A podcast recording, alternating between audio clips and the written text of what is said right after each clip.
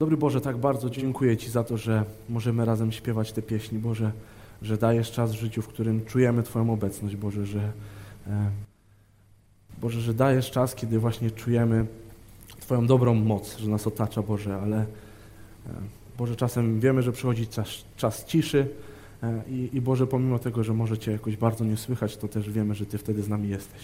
Niech Tobie będzie chwała. Amen.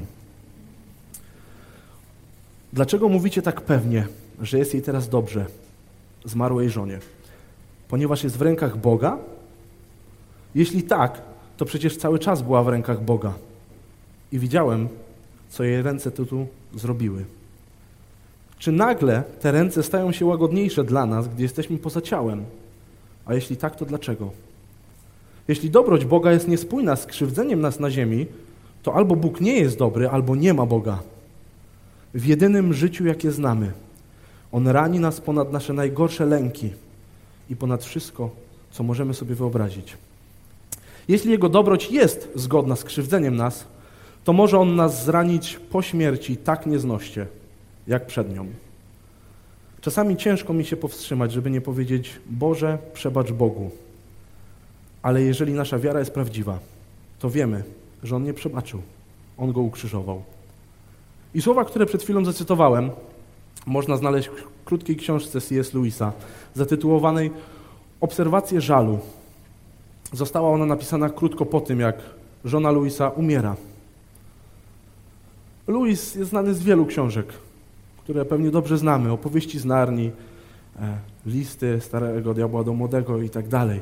Można by było o nim powiedzieć silnie utwierdzony chrześcijanin ze wspaniałymi przemyśleniami którymi się z nami podzielił.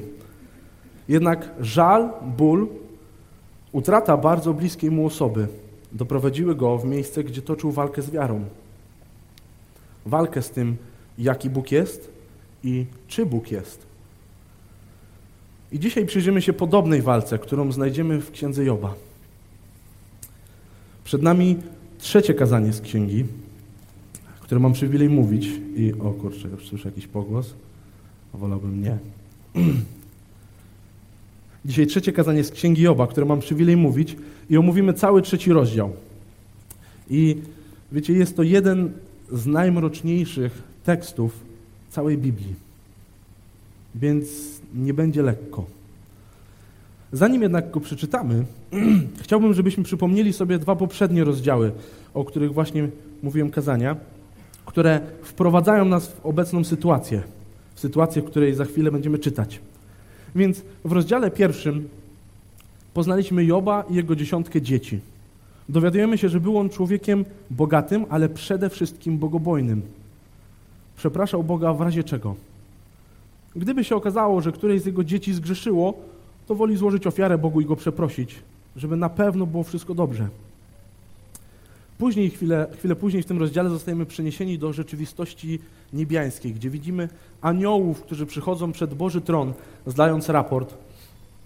I wśród nich, wśród tych aniołów jest przeciwnik. Bóg wyciąga temat Joba i przeciwnik, korzystając z okazji, mówi, że fundamentem Joba nie jest Bóg, tylko fundamentem Joba jest błogosławieństwo, które od Boga otrzymuje. Za Bożym więc pozwoleniem przeciwnik zabiera Jobowi cały jego majątek i wszystkie jego dziesięcioro dzieci.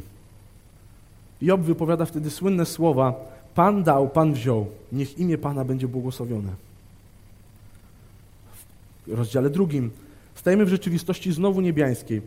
Przeciwnik znowu oskarża Joba, że to nie majątek i nie te dzieci stały u podstaw jego życia, ale stoi tam on sam, jego zdrowie. I znowu Bóg pozwala działać przeciwnikowi. I w tym rozdziale jeszcze bardziej widzimy, że przeciwnik bez Boga nie jest w stanie zrobić nic. Ale Bóg pozwala, Job zostaje dotknięty chorobą, straszną chorobą. I wtedy pojawia się żona Joba, która mówi do niego słowa, tak się mogłoby wydawać ostatnią deskę ratunku całej sytuacji. Mówi do niego, parafrazując, złożecz Bogu, to może chociaż umrzesz i zakończy się twoje cierpienie. Cóż za tragiczna sytuacja. Job w tej sytuacji jednak staje i mówi, czy tylko to, co dobre mamy przyjmować od Boga, a tego, co przykre już nie? Coś niesamowitego. Na sam koniec drugiego rozdziału pojawiają się przyjaciele, którzy przywitali go ciszą i płaczem. Siedzieli tak z nim przez tydzień i znajdujemy się w trzecim rozdziale, który teraz przeczytam. Potem Job otworzył usta i przeklął dzień swoich narodzin. Powiedział, oby ten dzień, w którym się urodziłem, wcale nie zaistniał. Ani ta noc, gdy zawołano, urodził się chłopiec. Oby ten dzień w ogóle nie wyszedł z ciemności. Oby z wysoka nie upomniał się o niego Bóg, ani nie rozbłysła nad nim jutrzenka. Oby przemogła go ciemność, cienie śmierci. Oby rozszedł się na nim gęsty obłok i przepłoszyły go wszelkie mroki dnia. A tę noc ją też niechby pochłonął mrok. Niechby nie miała miejsca w kalendarzu i nie wliczała się w poczet miesięcy. O, gdyby ta noc pozostała niepłodna i nie zabrzmiał w niej ten radosny krzyk. Gdyby jakiś urok rzucili na nią zaklinacze, potrafiący rozdrażnić nawet lewiatana.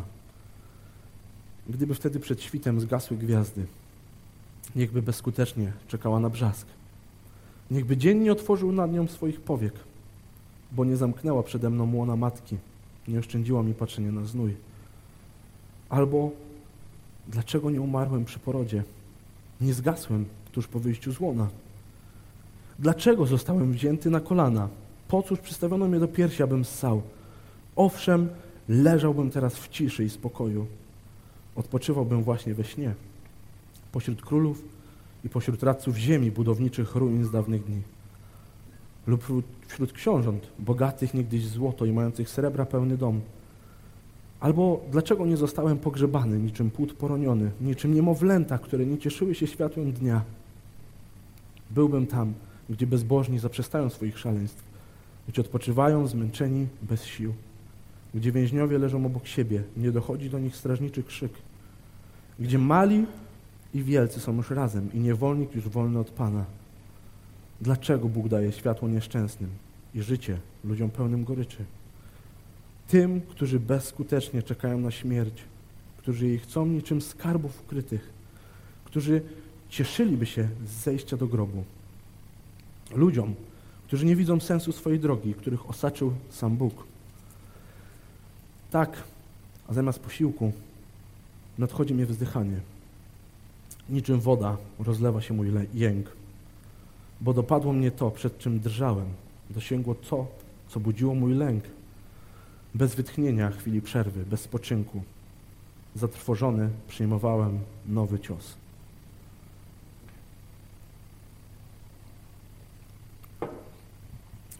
I myślę, że dzisiaj w wielu gabinetach psychologicznych czy psychiatrycznych możliwe, że są wypowiadane podobne słowa. Słowa z trzeciego rozdziału. Może nie dosłownie, ale, ale coś podobnego. Widzimy tutaj lament, wołanie w przestrzeń. Nie mamy tutaj konkretnego adresata. Na pewno Job nie wykrzykuje tego do Boga, oskarżając go o coś. I czasami w naszym życiu mamy czas wielkiej radości, nadzwyczajnego pokoju. I mam wrażenie, że dobrze znamy ten czas. E, śpiewamy o nim pieśni, o tym, jak Pan Bóg jest blisko. Śpiewamy pieśni, jak jest dobrze nam w Jego pokoju. E, kiedy daje nam siebie odczuć po prostu. Jest jakby na wyciągnięcie ręki. Ale również istnieje druga strona. Przychodzi czas, o którym już rzadziej śpiewamy.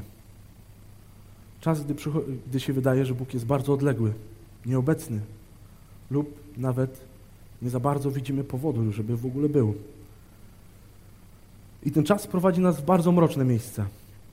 Miejsce, w którym żałujemy, że w ogóle się urodziliśmy. I kiedyś usłyszałem, że trzeci rozdział jest momentem, kiedy Job grzeszy. W rozmowie z kimś ktoś mi powiedział, że to jest ten moment i tu już jest coś złego. I co więcej, jak się okaże, e, na przestrzeni tej księgi będziemy obserwować, że to właśnie myślą o jego przyjaciele, że to jest moment, w którym on grzeszy i dalsze jego wypowiedzi, te słowa. No i pytanie brzmi, czy my również powinniśmy traktować te słowa w ten sposób?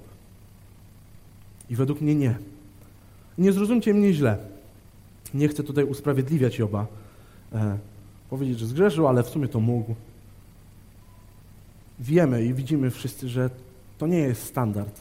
Nie są to rzeczy, które powinny pojawiać się, naszych, e, pojawiać się w naszych ustach, w naszej głowie. Żałowanie, że się narodziliśmy, chęć bycia poronionym. Ale dlaczego nie powinniśmy więc traktować tego w kategorii grzechu? Po pierwsze, sam Bóg tego nie robi. Nie przychodzi ani nie potępia tych słów teraz, ani na końcu księgi. Co najwyżej w, rozdziale 42 księgi Joba czytamy wypowiedź Boga do jego przyjaciół. I Bóg mówi: To, co mówiliście o mnie, było niewłaściwe. W przeciwieństwie do tego, co mówił mój sługa Job. A po drugie, chciałbym, żebyśmy na chwilę przenieśli się do księgi Jeremiasza, 20 rozdziału. Prorok Jeremiasz zostaje zamknięty w dyby na noc. Po nieprzespanej nocy w jakimś z więzień, lochów, wraca do domu, prawdopodobnie, ale gdy wiemy na pewno, że gdy zostaje sam z Bogiem, zaczyna swoją wypowiedź. I w rozdziale 20, wersecie 14 możemy czytać Przeklęty dzień, w którym zostałem zrodzony. Dzień, w którym urodziła mnie moja matka. O niech ten dzień nie będzie błogosławiony. Przeklęty człowiek, który przekazał mojemu ojcu radosną wieść, urodził ci się syn, chłopiec. I dalej w wersecie 17, bo nie zostałem uśmiercony w łonie. Moja matka nie stała się mym grobem. I słowa, które wypowiada Jeremiasz są bardzo podobne. W oryginalnym języku wyglądają jakby Jeremiasz go cytował. Jakby cytował Księgę Joba, rozdział trzeci. Ciekawy dobór tekstu do zapamiętania. Co my pamiętamy z Biblii? Właśnie Joba, rozdział trzeci? Pytanie więc brzmi przede wszystkim, jak należy w takim razie spojrzeć na ten rozdział? I zanim sobie na to odpowiemy, to wymienię cztery rzeczy, które musimy wziąć pod uwagę. Więc po pierwsze, minął czas. Tygodnie, miesiące. Nie wiemy ile dokładnie. Sami wiemy, jak tydzień w naszym życiu potrafi zmienić wszystko.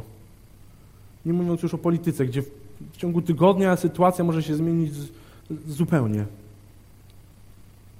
Nasz humor na przestrzeni dnia u siebie potrafię zaobserwować różne wahania. Natomiast tutaj od śmierci dzieci Joba, utraty jego całego majątku, a później zdrowia, minęło tych tygodni więcej. I wątpię, że wśród nich miał chwilę przebłysku, radości. Ale fajnie, że tak się stało. Więc nastawienie w trzecim rozdziale jest na pewno inne niż w momencie wypowiadanych wielkich słów z rozdziału pierwszego i drugiego. Po drugie, przyjaciele. Jeszcze się do niego nie odezwali. Z ich zachowania możemy wywnioskować tak naprawdę, że oni już go traktują, jakby miał umrzeć. Przyszli, popłakali się, posypali głowę popiołem. To dalej również widać w ich wypowiedziach, że to raczej Job zgrzeszył, coś jest z nim nie tak, on za chwilę umrze i tak go właśnie traktują. Tacy ludzie go otaczają w tym momencie, od tygodnia. Po trzecie, żona Joba, dokładnie jej słowa z drugiego rozdziału. Przeklnij Boga i umrzyj. Wtedy, gdy je odrzucił, może zniknęły. A teraz może bardziej jak echo odbijają się w jego głowie. Może powinien to zrobić. W końcu śmierć to jest jedyne, czego pragnie. I po czwarte, najważniejsze, to milczenie Boga. Jest to problem pojawiający się na przestrzeni praktycznie całej księgi. Bo do tego momentu Bóg nie powiedział Jobowi nic. Nie przyszło żadne słowo, żadna wizja, żaden sen, żaden Boży pocieszyciel. Na razie jedyni pocieszyciele to ci milczący przyjaciele. Nic. Wracając więc do tekstu, Job zaczyna od tego, że przeklina dzień swoich narodzin. Ten moment, gdy położna woła, to chłopiec. Ja dobrze pamiętam ten dzień, te dni, gdy Julia najpierw urodziła Kubę, później Rubena i niezależnie od tego, jak trudny fizycznie dla Julii był poród, jak trudny psychicznie cały ten dzień w ogóle był dla nas i niezależnie od tego, czy te dzieci później są bardziej czerwone, czy fioletowe, czy jeszcze inne, już tam nie wchodzę w szczegóły, to, to nie ma znaczenia, bo tak naprawdę najważniejszy jest ta radość, gdy się trzyma swoje dziecko po raz pierwszy. I pamiętam doskonale te dwa momenty wybuchu radości u Julii i u mnie po tym trudnym wydarzeniu. I ten dzień Job chce wymazać z kalendarza. W dalszej części rozdziału zderzamy się z pytaniami, które je obstawia. Wśród nich jest rozmyślanie nad własną śmiercią. I żebyśmy mieli jasność, nie rozważa tutaj samobójstwa. On chciałby, żeby to Bóg zrobił. Żeby nie dał mu się nigdy narodzić. I wpisuje się to bardzo w słowa żony Joba, z tą różnicą, że Job nie chce złożyczyć Bogu. Nie przeklina go. Ale jakie ma wyjście? Co mu zostaje? I cały ten rozdział jest walką. Walką ze sobą, ze swoimi myślami, walką z wiarą. Tą samą walkę właśnie dostrzegamy w tekście C.S. Lewisa i czytamy w innym fragmencie. Obiecano nam cierpienia. Były one częścią programu. Powiedziano nam nawet błogosławieni, którzy płaczą. I zaakceptowałem to. Nie mam nic, na co bym się nie pisał. Oczywiście jest inaczej, gdy coś się dzieje mi, a nie innym. I dzieje się w rzeczywistości, a nie w wyobraźni. Nie, żebym był chyba w dużym niebezpieczeństwie utraty wiary w Boga. Prawdziwym zagrożeniem jest uwierzenie w takie straszne rzeczy o Nim. Konkluzja, której się boję, nie brzmi, a więc nie ma Boga, ale a więc taki naprawdę jest Bóg. Nie oszukujmy się dłużej. Jak doskonale te słowa oddają sytuację, w której mógł znajdować się Job. Może czy my byśmy tak byli szybcy do tego, żeby podbić do Luisa albo do Joba i powiedzieć, no co wy, przestańcie, no nie mów tak, nie grzesz, weź się opamiętaj, weź się nawróć to i już nie będziesz tak myślał. Naturalnie współczujemy. Jesteśmy w stanie się utożsamić w jakimś tam stopniu. I w innym fragmencie C.S. Lewis pisze, co ludzie mają na myśli, gdy mówią, nie boję się Boga, bo wiem, że jest dobry? Czy byli oni kiedykolwiek u dentysty? Nie ma znaczenia, czy złapiesz się za fotel dentystyczny z całych sił, czy położysz spokojnie ręce na kolanach. Wiertło wierci dalej. I ten przykład z dentystą, możemy powiedzieć szczerze, że bardzo do mnie przemawia. Ja staram się unikać dentystów ze wszystkich sił i wiem, że to nie jest może najlepsze podejście, ale jeżeli jest jakaś grupa lekarzy, której nie ufam, to są właśnie dentyści. No bo wchodzi się do gabinetu i albo za informację ma pan zdrowe zęby, płacimy 200 zł, no okej, okay, dzięki. Albo za jeszcze większe pieniądze dostajemy informację, no jest coś nie tak, teraz powiercimy panu w zębach. I ten dentysta wkłada tą wiertarkę do buzi i mówi, no teraz proszę się rozluźnić, raczej nie będzie boleć. No i zazwyczaj bolało, więc no ciężko mi było zawsze zaufać. Ale nawet ja, nawet ja, nie jestem w stanie powiedzieć, że dentysta robi coś złego. No oczywiście, jak się nie myli, ale zakładamy, że się nie myli. Dobrze wiem, że muszę iść do dentysty. Dobrze też wiem, że nie ma żadnego sensu chodzenie do dentysty, jeżeli on tam w końcu czegoś mnie wywierci. Jak jest wszystko dobrze, no to można oczywiście sprawdzać, ale no dobrze jakby jednak coś zrobił. O to w tym wszystkim chodzi. Zatem idę tam nie dlatego, że lubię wiertarkę w mojej buzi, albo że bardzo lubię tą taką rurkę, która wyciąga ślinę, jest tak mega sucho. Tych rzeczy ba bardzo nie lubię, ale idę do dentysty, bo on się zna na zębach. I wie, kiedy jakie wiertło trzeba wyciągnąć. Albo kiedy założyć aparat. No, taka jest jego rola. I również jak już u niego jestem, to nie wchodzę z nim w dyskusję. Mówię, no kurczę, może nie kanałowy na szóstce, ale plomba na trójce by wystarczyła. Co pan dentysta na to? No tak to w ogóle nie działa. I Bóg jest dobry. Bóg chce, żebyśmy mieli zdrowe zęby. W tym przykładzie. Jak trzeba, to wyciągnie wiertło i doprowadzi te zęby do dobrego stanu. I to wiercenie albo boli na miejscu, albo zostawia nas z tak potężnym bólem, poczuciem pustki i smutkiem. Zastanawiamy się wtedy, czy w ogóle było warto ruszać tego zęba, może mniej bolało przedtem. I, rozdział trzeci jest bardzo smutnym rozdziałem, pełnym żałoby, nieszczęścia i mroku. Myślę, że doskonale sytuację Joba oddaje ostatni werset, czy ostatnia część wersetu z Psalmu 88, gdzie czytamy z dobrych znajomych został mi tylko mrok. Wydaje mi się, że u Joba jest podobnie. Mrok został jego jedynym przyjacielem. Poznali się dosyć dobrze przez te parę tygodni. Koniec więc zostaje nam odpowiedzieć sobie na to pytanie zadane wcześniej, czyli co my dzisiaj mamy zrobić z tym fragmentem? Jak powinienem podejść do niego jako wierzący? Jakie znaczenie ma ten rozdział? O co tu wszystko chodzi? I powiem cztery rzeczy, które tutaj widzę, z czego ostatnia będzie najważniejsza, spajała wszystko w całość. Więc po pierwsze, rozdział trzeci Księgi Joba jest częścią Słowa Bożego. Mamy go w Biblii. Ludzie pod natchnieniem Ducha Świętego napisali Księgę Joba i trzeci rozdział. Jak czytamy słowa Pawła w drugim liście do Tymoteusza, całe pismo natchnione jest przez Boga. I Paweł pisze to o Starym Testamencie. I słowa, które używa na natchnienie, jest theopneustos. Tak się je wymawia. I to słowo, dlaczego, dlaczego je mówię? Ponieważ bardziej ono oddaje słowo oddech. Więc całe Boże Słowo jest wynikiem oddechu Boga. Jak w zimny poranek, gdy widzimy nasz oddech przed nami. Bóg oddycha i efekt Boże Słowo. Bóg oddycha, efekt Joba, rozdział trzeci. Zatem jest on pożyteczny do nauki, do wykazywania błędów, do poprawy, do wychowywania w sprawiedliwości, aby człowiek Boży był w pełni gotowy, wyposażony do wszelkiego dobrego dzieła. I rozdział trzeci w Księdze Joba jest kluczowym momentem. Momentem, gdzie sięgamy głęboko w myśli Joba. Zatem jest tutaj na pewno coś dla nas. Ja pamiętam, jak leciałem samolotem z Julią trzy lata temu. Była to moja druga podróż samolotem, wcześniejsza była bardzo dawno temu. I lecieliśmy na przedłużony weekend do Irlandii. I zanim wystartowaliśmy, przechodziliśmy typową procedurę bezpieczeństwa.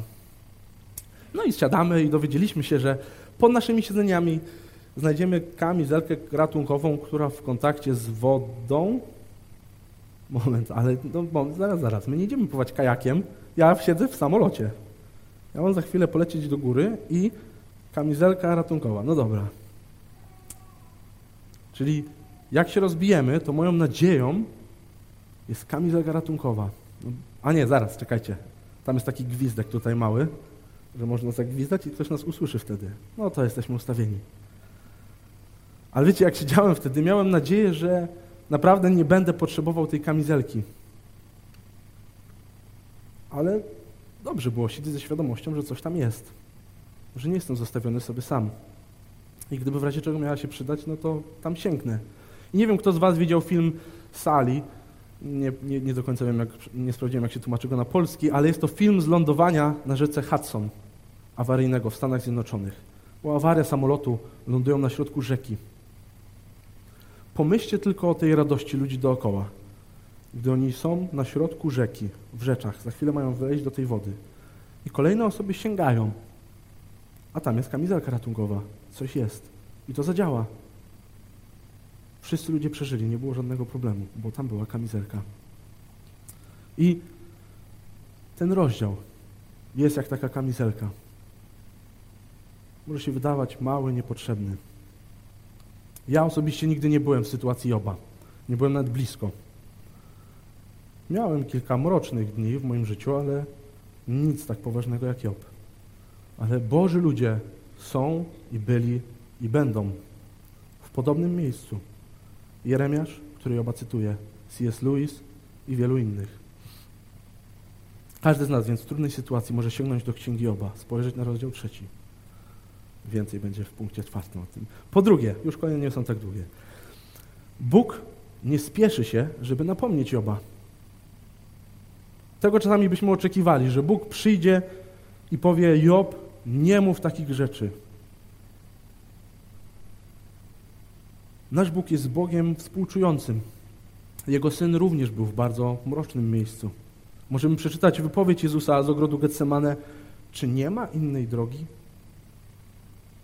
Znajdował się w miejscu, w którym nie chciał być. Jakby sam Jezus Chrystus mówił, nie chcę iść tą drogą. I Bóg nie spieszy się wtedy, żeby wyjaśnić Jezusowi, no co ty, weź, powinien się cieszyć, że idziesz na krzyż. W sumie to jest fajne, że cię opuszczę. Rozumie go w trudnym momencie. Po trzecie, musimy być zatem wyczuleni na to, co mogą przechodzić lub przechodzą ludzie dookoła nas, inni chrześcijanie. To, że my nigdy nie przechodziliśmy czegoś takiego, nie przechodziliśmy bardzo, bardzo trudnych chwil, nie znaczy, że innym się to nie zdarza. Zanim więc wypowiemy osądzające komentarze lub uwagi, to miejmy na uwadze, że ci ludzie, którym chcemy coś powiedzieć, mogą właśnie znajdować się w najmroczniejszym momencie ich życia. Potrzebują zdecydowanie czegoś innego niż złotych myśli, na radzenie sobie z bólem albo na napomnienie w kwestii ich postawy. Potrzebują tego, co po czwarte. A po czwarte, najważniejsze. Hebrajczyków 4:15. Nie mamy arcykapłana, który by nie mógł nam współczuć, gdy przeżywamy słabości, ale doświadczonego we wszystkim, podobnie jak my, z wyjątkiem grzechu. Mateusza 26, 38, 39. Jest mi smutno na duszy, powiedział, śmiertelnie smutno. Ojcze mój, jeśli to możliwe, niech mnie ominie ten kielich. Jednak nie tak, jak ja chcę. Niech będzie, jak chcesz Ty. Jezus Chrystus, nasz Pan, wiedział dokładnie, co to znaczy być zapomniany przez Boga. I to zapomniany w sytuacji, w której zupełnie na to nie zasługuje. Boże mój, Boże mój, dlaczego mnie opuściłeś? Nie, tatusiu, tatusiu, tylko Boże mój, Boże mój. Jak gdyby Jezus wiedział, że opuściła go dobroć Boga, opuściła go Jego łaska. Bóg go porzucił i opuścił. I podobnie mógł się czuć Job w trzecim rozdziale. Ten opis mamy trochę bogatszy. Nie mamy arcykapłana, który by nie mógł nam współczuć, gdy przeżywamy słabości, ale doświadczonego we wszystkim, podobnie jak my z wyjątkiem grzechu. To jest Bóg, do którego możemy się zwracać. Tylko w połączeniu z tą świadomością Joba trzeci rozdział staje się dla nas prawdziwą kamizelką ratunkową, nie atrapą. Mamy świadomość, że Jezus przechodził trudniejsze chwile niż te, które przechodził Job. I te trudniejsze niż my kiedykolwiek będziemy przechodzić. A teraz stoi po prawicy Ojca i wstawia się za nami. On zawsze jest z nami, nawet w najciemniejszej dolinie. On zawsze nas rozumie, nawet gdy nie rozumie nas nikt inny. On zawsze ma dla nas czas i chętnie nas wysłucha, nawet jak nie bardzo wiemy, co powiedzieć. Zachęcam nas wszystkich, byśmy w pierwszej kolejności kierowali się do Jezusa ze wszystkimi, że wszystkim, co nas dotyka, a On na pewno będzie nam współczuć. A ostatecznie znajdziemy się obok Niego dzięki temu, że On wziął na siebie mrok, opuszczenie i ból, które należały się nam. Powstańmy do